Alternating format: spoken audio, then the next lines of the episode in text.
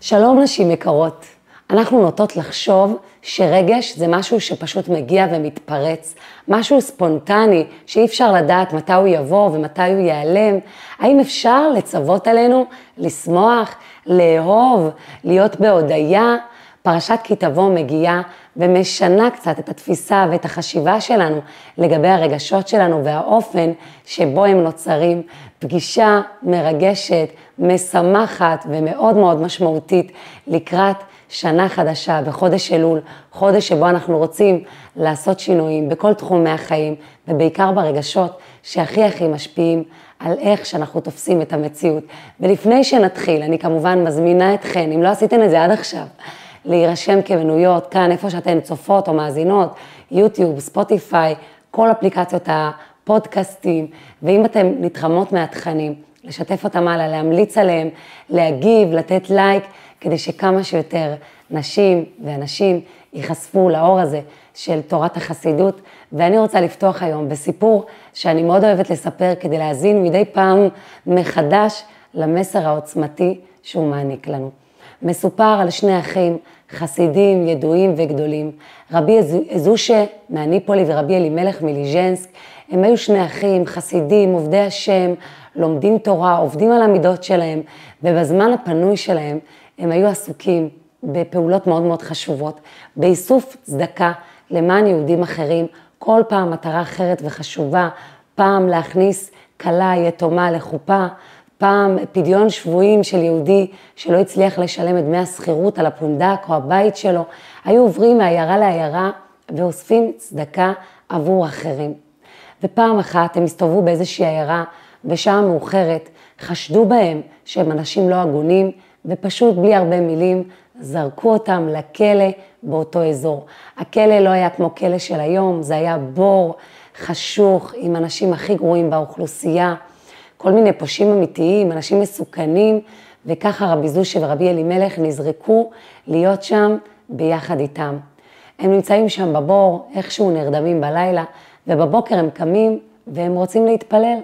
אבל הם מגלים שבמרכז הבור, הכלא הזה, המקום הכל כך מלוכלך הזה, לא כמו בית כלא של היום, שהוא בתנאים הכי מודרניים שיש, ולפעמים אפילו מתרעמים על התנאים שנותנים לאסירים שם, הם רואים שבמרכז הבור הזה עומד דלי שהוא מעין שירותים פרימיטיביים, מלוכלך מאוד, ולידו אסור להתפלל. זאת אומרת שאין להם יכולת להתפלל באותו היום. והם יושבים וחושבים על זה ונהיים עצובים מאוד. הנה אנחנו מגיעים למצב שאנחנו עלולים לפספס את התפילה היום, וזה כל כך חשוב להם, וזה חלק משמעותי בסדר היום שלהם. ואז הם ככה יושבים וחושבים ומתבוננים. מתבוננים ואומרים אחד לשני, רגע, אנחנו לא יכולים להתפלל פה, כי אלוקים אמר שאי אפשר להתפלל ליד דבר כל כך מלוכלך. זאת אומרת שאם כל יום אנחנו מקיימים את רצונו על ידי זה שאנחנו מתפללים, היום אנחנו זוכים לקיים את רצון השם על ידי זה שאנחנו לא מתפללים ליד מקום כל כך מלוכלך, כי זה מה שהוא אמר. וככה הם יושבים וחושבים על זה עוד ועוד, ופתאום הם לא רק שלא עצובים, הם מתחילים אפילו להיות בשמחה, שיזדמן לידם ההזדמנות הזאת לא להתפלל ליד מקום מלוכלך, ובעצם לעשות את רצון השם, ולא יצא להם לעשות את זה עד עכשיו. ועם ההתבוננות מתעוררת בתוכם שמחה מאוד גדולה, ומרוב שמחה בשלב מסוים קמים ומתחילים לרקוד מסביב לדלי. כל הפושעים והאנשים שנמצאים שם בבור, אנשים שכבר נמצאים שם הרבה זמן, אין להם שמחה, אין להם מצב רוח, הם רואים אנשים רוקדים ושמחים, הם פשוט מתעוררים גם הם בשמחה ומצטרפים למעגל, מה אכפת להם, למה? וככה יש לו מעגל ריקודים מסביב לדלי המלוכלך הזה של הצרכים, בבוקר של יום בכלא הזה בעיירה. הסוהרים שרואים אותם ככה רוקדים ומסתובבים ושמחים, שואלים מה קורה פה, מה זו השמחה הזו, זה לא מוצא חן בעיניהם. ואחד האסירים מצביע להם על הדלי שהוא מקור השמחה שבגללו התחילו האנשים כאן לרקוד. הסוהרים מיד ניגשים, לוקחים את הדלי שכל כך שמח את האסירים ומוציאים אותו מהחדר שבו נמצאים רבי זושה ורבי אלימלך. והם כמובן יכולים להתפלל. זה סיפור שיש בו כל כך הרבה מסרים לחיים, והוא כל כך מתאים לפגישה הזאת היום של הפרשה שלנו, פרשת כי תבוא. ונדבר תכף על המסרים האדירים. המסר הראשון שמלמדת אותנו תורת החסידות, ששמחה פורצת גדר, שהשמחה משנה את המציאות, שברגע שאדם שמח, למרות שהנתונים היבשים הם לא לטובתו, הם לא חיוביים, הוא לא יכול לעשות את מה שהוא רוצה, זה לא כמו שאני מעוניינת, זה לא כמו שהייתי חולמת, אבל בכל זאת אני שמחה, זה משנה את המציאות. ההסתכלות השונה שלי, החיוך שלי, החיוביות שלי, גורמים למציאות להיות אחרת, והנה אנחנו רואים פה דוגמה שהאסירים באו ולקחו את הדלי, והמציאות השתנתה בזכות השמחה של האחים. פרשת כי תבוא מגיעה אחרי הפרשות שבהם למדנו איך להתנהל, פרשת שופטים שלימדה אותנו לשים שופטים ושוטרים בכל שעריך, לבדוק מה נכנס אלינו ומה יוצא מאיתנו. פרשת תצא שמלמדת אותנו לצאת למלחמה על האויבים שלנו, מלמדת אותנו על זה שכל האויבים שלנו זה בעצם אויב אחד, שהוא היצר הרע, ואלוקים שם אותנו במלחמה הזו. מגיעה פרשת כי תבוא ופותחת בטיפ מדהים איך להתחיל את החיים האלה כל בוקר מחדש, איך לזכור למה הגענו לכאן, מה המטרה שלנו, מצוות הביקורים. כי תבוא אל הארץ וישבת בה וירשת אותה, מה תעשה קודם כל? תביא ביקורים. תיקח את הפירות הכי טובים משבעת המינים, ואותם תחליט שהם הביקורים ותביא אותם להשם. ביקורים זו מצווה שמלמדת אותנו הודיה, שמזכירה לנו למה הגענו לכאן. תחשבו לעצמכם על ילד שאימא שלו שולחת אותו לקניות בסופר, והסופר ענק, והיא הביאה לו רשימה, והוא איבד את הרשימה, והוא מסתובב בסופר, והוא מתלהב מכל הממתקים החדשים, מכל הדברים הטעימים, והוא מתחיל לאסוף את זה לעגלה, והוא מגיע לקופה, ופתאום הוא מגלה קודם כל שלא מספיק לו הכסף, כי אמא שלו הביאה לו כסף בדיוק לפי הרשימה שהייתה לו, והוא לא יכול לקנות את מה שהוא רוצה. וגם כשהוא חוזר הביתה והוא מגיע עם השקיות, היא לא מרוצה ממנו, כי היא ביקשה ממנו רשימה מסוימת, כי הייתה לה מטרה, כי יש לה איזה תפריט, כי יש לה היום איזה אירוע, אבל הוא שכח את הרשימה. והוא מגיע הביתה, והוא כל כך התאמץ, והוא היה שעות בסופר, אבל הוא חוזר, וגם לא הספיק לו לקנות את מה שהוא רצה, והוא לא שמח, וגם אמא שלו מאוכזבת ממנו, כי זה לא מה שהיא ביקשה, וזה קורה לנו כל כך הרבה פעמים, לפעמים כל יום מחדש, כשאנחנו יוצאות לסופר הזה של העולם, ואנחנו שוכחות את הרשימה. אנחנו שוכחות למה הגענו לכאן, מה המטרה שלנו, אנחנו שוכחות מאיפה באנו, והיה כי תבוא אל הארץ, מי הביא אותי לכאן? מי הביא אותי אל הארץ הזו? אל מקום העבודה שלי, אל המצב המשפחתי שלי, מי הביא אותי לכאן? למה הוא הביא אותי? מה אני עושה כאן? באה פרשת כי תבוא ומזכירה לנו כל הזמן להיות בהתבוננות, למה הגעתי לכאן? מי הביא אותי לכאן? למי אני צריכה להודות? איזה תנועה אני צריכה שתהיה לי בנפש כדי שהמסלול הזה יעבור בטוב? והיה כי תבוא אל הארץ כל בוקר מחדש. הנשמה שלי באה אל הארץ. היא יורדת לכאן מחדש לעולם. אלוקים הביא אותי לכאן מחדש. הוא מביא אותי לכאן כדי לכבוש ולרשת את הארץ, לכבוש את היצר שלי. לרשת את הארץ זאת אומרת לעשות מעשים רוחניים שיקדשו את הארץ, שיקדשו את המציאות שסביבי, שיגרמו לי לרשת אותה, לשלוט בה ברמה הרוחנית, כן? להשיג אותה. ולכן אני צריכה כל בוקר מחדש להזכיר לעצמי למה הגעתי לכאן, מי הביא אותי לכאן, איך אני נזכרת, על ידי שגם אני עושה את מצוות הביקורים. אמנם אני לא חקלאית, אין לי פירות, אבל אני עוצרת ואומרת תודה. תודה אלוקים, מודה אני אומרת תודה מיד כשקמתי. עוד לפני שבכלל קרה משהו שיש לי על מה להודות, אני אומרת תודה על עצם העובדה שקיבלתי הזדמנות עוד יום בעולם הזה. ויש ויכוח מאוד גדול, מתי מביאים את הביקורים? האם ברגע שאני באופן אישי התיישבתי בנחלה שלי ויש לי כבר פירות משובחים, או אחרי שכל עם ישראל ירש אותה וכבש אותה, כפי שמשתמע מהפסוק הראשון של הפרשה? והתשובה היא, ברמה המיידית של הכיבושים בארץ ישראל, של הכניסה לארץ ישראל, שצריך לחכות. צריך לחכות ולראות שכל עם ישראל התיישב, וכבשנו אותה וירשנו אותה, ורק אז חלה מצוות הביקורים. רק אז, זאת אומרת, ההודעה שלי היא גם תלויה בהודעה, ביכולת של יהודי אחר להודות, במצב של אדם אחר ולא רק במצב האישי שלי. כשאני באה להגיד תודה, אני גם מסתכלת מה קורה עם אנשים סביבי. אבל הרבי מלובביץ' מסביר לנו את זה בכמה רבדים. יש את הרובד האישי, שבו שתי התשובות נכונות. זאת אומרת, כל בוקר יש לי את ההודעה שמתפרצת מתוכי על הבוקר. אני אומרת מודה אני, בלי יותר מדי התבוננות. אני אומרת תודה על עצם העובדה שזכיתי בעוד יום בעולם. אז אני אומרת לפעמים את התודה הזו, היא בכלל לא מתכוונת לכלום, פשוט אומרת את זה באוטומט. זה התודה כזאת האוטומטית. ויש תודה שמגיעה בהמשך היום. אחרי התבוננות, אחרי שאכלתי, אחרי שהתפללתי, אחרי שככה התבוננתי, הסתכלתי על נפלאות הבורא, הסתכלתי על כל מיני דברים שסובבים אותי, ואז אני אומרת תודה שהיא תוצאה של התבוננות. אני באמת מבינה למה אני אומרת תודה. וברמה של עם ישראל, ברמה של היותי חלק מהעם, שאני לא לבד בעולם הזה, אז יש את התודעה שאני אומרת תודה על מה שקורה איתי, אבל יש את התודעה שאני אומרת אותה ואת הביקורים שאני מביאה אותם, אחרי שאני גם בודקת מה קורה עם אנשים סביבי. עכשיו, למה זה כל כך חשוב? ברמה המיידית זה נדמה לנו שלהסתכל מה קורה עם אנשים סביבי, זה אומר שלא מספיק שטוב לי, אני צריכה לראות שגם טוב לאחרים. שבסדר, זה הסבר אחד. אבל יש הסבר יותר עמוק, שלפעמים אני מרגישה שאין לי על מה להודות, שאין לי, לא טוב לי. כל הדברים הטובים שאני רוצה שיקרו לי, הם לא קרו לי עדיין, להפך.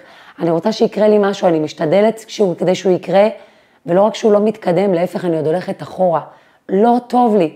וכאן התורה בעצם באה ומציעה לי עצה. את רוצה להרגיש שטוב לך? תסתכלי רגע מה קורה עם אנשים אחרים.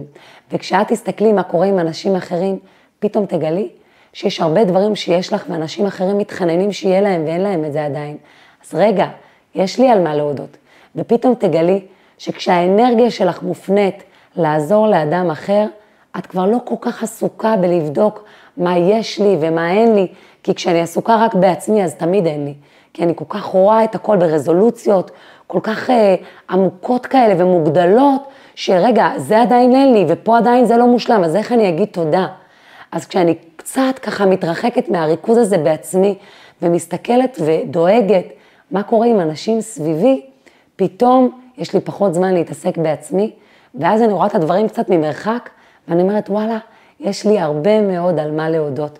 ונחזור רגע לאותם האחים שרוקדים מסביב ולהדלי הזה, שבעצם מונע מהם להתפלל, מונע מהם לעשות את מה שהם מאמינים בו, ואת מה שהם רוצים, אבל על ידי שהם מתבוננים, הם נזכרים, רגע, כי תבוא אל הארץ, מי הוביל אותי לבור הזה? אלוקים. ומי קבע שליד לי כזה אסור להתפלל? אלוקים. זאת אומרת, על ידי זה שאני לא מתפלל, אני היום עושה את רצונו. וכמו שאומר הבעל שם טוב, שהקדוש ברוך הוא רוצה שנעבוד אותו בכל האופנים. כל פעם באופן אחר. אני רוצה לעבוד אותו רק שיש לי את כל התנאים ואת כל הנסיבות, אבל רגע, מי קבע מה זה התנאים ומה זה הנסיבות? הוא קבע שהיום אלה יהיו התנאים ואלה יהיו הנסיבות, וככה אני אעבוד אותו ובשמחה.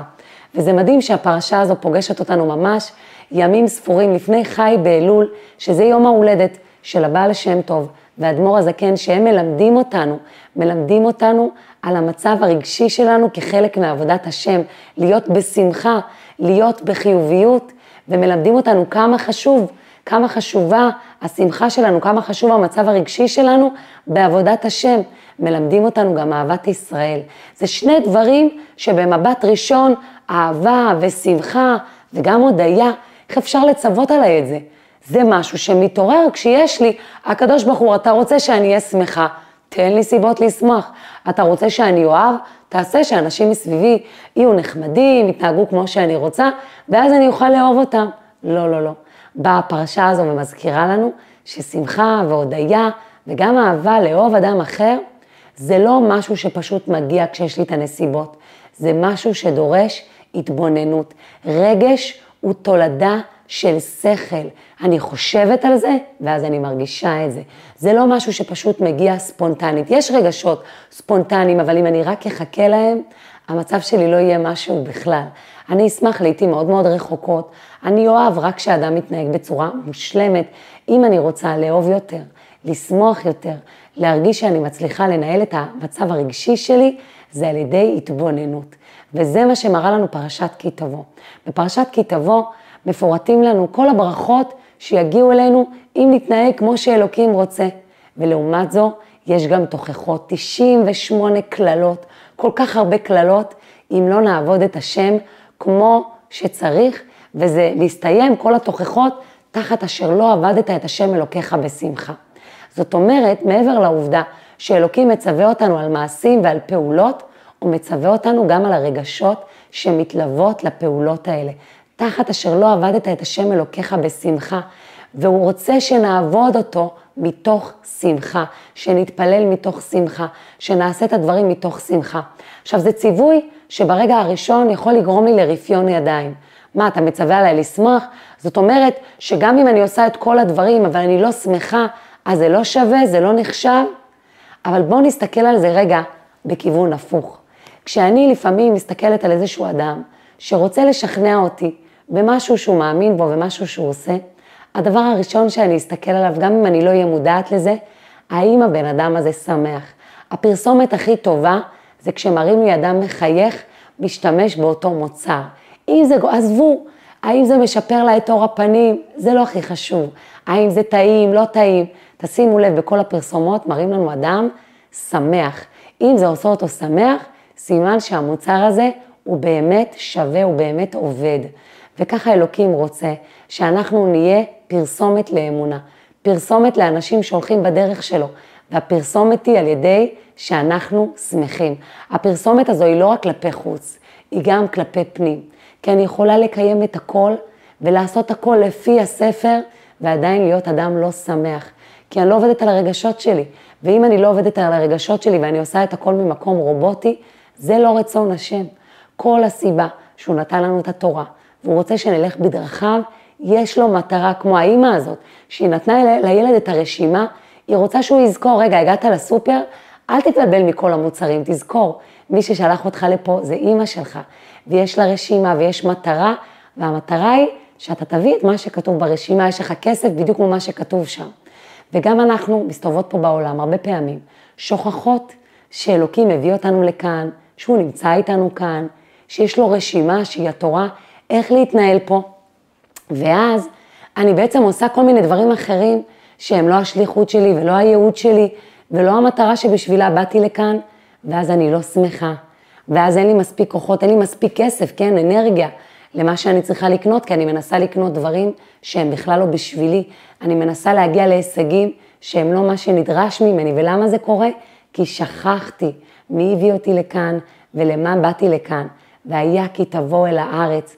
תזכירי לעצמך כל יום שבאת לארץ הזו, הגעת למקום הזה, הנשמה שלך הגיעה לכאן, כי אלוקים הביא אותי לפה.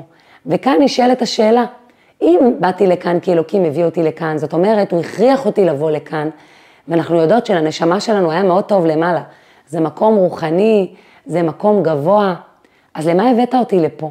ואם הכרחת אותי לבוא לפה, אז למה שאני אהיה שמחה? למה שאני אהיה שמחה על משהו שלא בחרתי? וזו שאלה מאוד מאוד חזקה.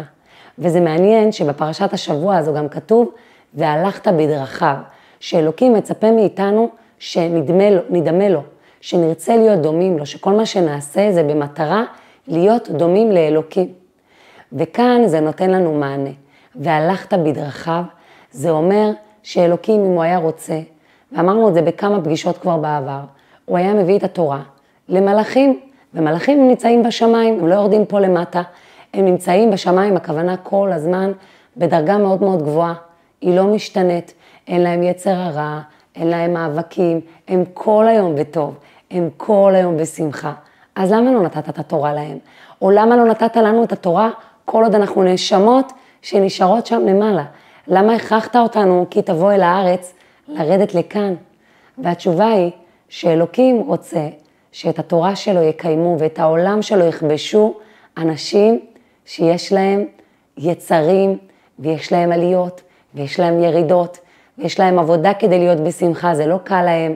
אנשים שהרבה פעמים שוכחים את הרשימת קניות, שוכחים למה הם באו לכאן, מתלהבים מהעולם, מתלהבים מכל מיני דברים חיצוניים, זה האנשים שהוא רוצה שיעשו עבודה כאן למטה, שיכבשו את העולם, שיבנו לו כאן בית רוחני בתוך העולם הזה הגשמי. ולכן אני צריכה לזכור את זה. וגם אם יש לי עליות וירידות, להיות בשמחה, מתוך התבוננות, שאני כמו שאני, עם היצרים שלי, עם הנפילות שלי, לי אלוקים בחר להביא את התורה. אותי אלוקים בחר להוריד לכאן למטה. זאת אומרת, הוא רוצה אותי, כמו שאני, אדם שיש בו גם נשמה וגם גוף, גם רצון להתעלות וגם יצרים של רק רצון ליהנות כאן ועכשיו ולעשות חיים וגאווה ועוד כל מיני תכונות של בא לי ונעים לי ומתחשק לי. לי הוא נתן את התורה. לי, אותי, הוא הביא אל הארץ כדי שאני ארש אותה ויכבוש אותה. ועצם ההתבוננות בזה נותנת לנו הרבה מאוד שמחה. ונחזור רגע לרבי זושה ורבי אלימלך, שרוקדים שם בבור, מסביב לדלי, למרות שהמצב שלהם לא פשוט, ואפילו להתפלל הם לא יכולים. מה זה בא ללמד אותנו? מעבר לעובדה שעליה כבר דיברנו, ששמחה פורצת גדר, ששמחה משנה את המציאות. זה בא ללמד אותנו, שאלוקים, כשהוא מצווה עלינו בפרשה הזו, להיות בשמחה, מכל הטוב שהוא נתן לנו, תחת אשר לא עבדת את השם אלוקיך בשמחה, זאת אומרת, בפרשה יש ציווי להיות בשמחה גם בכיוון חיובי, וגם איזשהו סוג של תוכחה, שאם לא תעבוד את השם בשמחה, יבואו עליך כל מיני קללות וכל מיני דברים לא טובים. אז איך אתה יכול לבקש ממני להיות בשמחה? גם אני אומרת לו לפעמים, גם לי יש דלי בחיים, איזה דלי שנמצא לי באמצע החדר, ומפריע לי לשמוח. דלי לפעמים של מצב זוגי לא פשוט, דלי של מצב בריאותי לא פשוט, דלי של חוסר הצלחה בעשייה שלי, דלי של התמודדות עם מצבים מורכבים נפשיים, במצבי רוח ותנודות, דלי של מצב בריאותי, דלי של מצב כלכלי מאוד לא פשוט, שאני אומרת לעצמי, אני רוצה לשמוח, אבל אין לי, אז תביא לי ואז אני אהיה שמחה. וכאן מלמדים אותנו האחים האלה שיעור מאוד מאוד חשוב, שיעור שגם מלמדת אותנו פרשת כי תבוא. אלוקים מצווה עליך להיות בשמחה. אלוקים שם אותי במצב הזה, אני לא תקועה בו, זה לא במקרה, זה לא בטעות. הוא שם אותי במצב המדויק הזה, הוא שם לי את הדלי הזה, הכלכלי, הבריאותי, הזוגי, הנפשי, הפיזי, והוא רוצה שאני אשמח בהינתן הדלי. מסביב לדלי הזה, ככה הוא רוצה שאני אעבוד אותו, ככה אני יכולה לעבוד אותו ולהיות בשמחה, והוא אומר לי שאני יכולה, זאת אומרת שאני יכולה, וזה דורש ממני התבוננות. וזה עובד בדיוק הפוך ממה שאני חושבת. אני אומרת לעצמי, אם הוא ייתן לי את הנסיבות לשמוח, אילו רק יהיה לי את זה ויהיה לי את זה, ורק ישתפר העניין הזה וישתפר העניין הזה, אז אני אהיה שמחה. והקדוש ברוך הוא אומר לי, לא. הרי כשיהיה לך את זה, את תרצי את הדבר הבא. תמיד יהיה איזה משהו שחסר. בורא נפשות וחסרונן, כל פעם מחסיר לנו איזה משהו, כי על ידי החיסרון מתעורר בי הרצון להשיג, להתקדם, לגלות בתוכי עוד כוחות. כשיש לי את הכל, אז אני פשוט יושבת שלובת ידיים ונחה לי. אבל כשחסר לי משהו, זה מעורר בי רצון ומוטיבציה לעשות, ללכת, להתקדם. ולכן אני צריכה לזכור, עכשיו, במצב הנוכחי, עם הדלי הספציפי שאלוקים שם לי, אני יכולה לבחור, להתבונן ולראות את מה שכן טוב לי, ואת כאן, מה שכן יש לי, ולהודות עליו ולהיות בשמחה. להודות עליו כמו עם ישראל, שהדבר הראשון שהוא עושה, זה לקחת את הפירות הכי טובים ולהביא ביקורים להשם. כשאני אומרת תודה, זה מזכיר לי מי הביא אותי לפה, למה באתי לפה. זה מזכיר לי שיש לי, יש לי במה לשמוח, יש לי על מה להודות, ואז אני באמת מרגישה שמחה. וכשאני מרגישה שמחה ואני שמחה באמת, פתאום המצב גם משתנה. אנשים מתייחסים אליי אחרת, אני רואה יותר הזדמנויות, המציאות משתנה לגמרי כשאני בשמחה.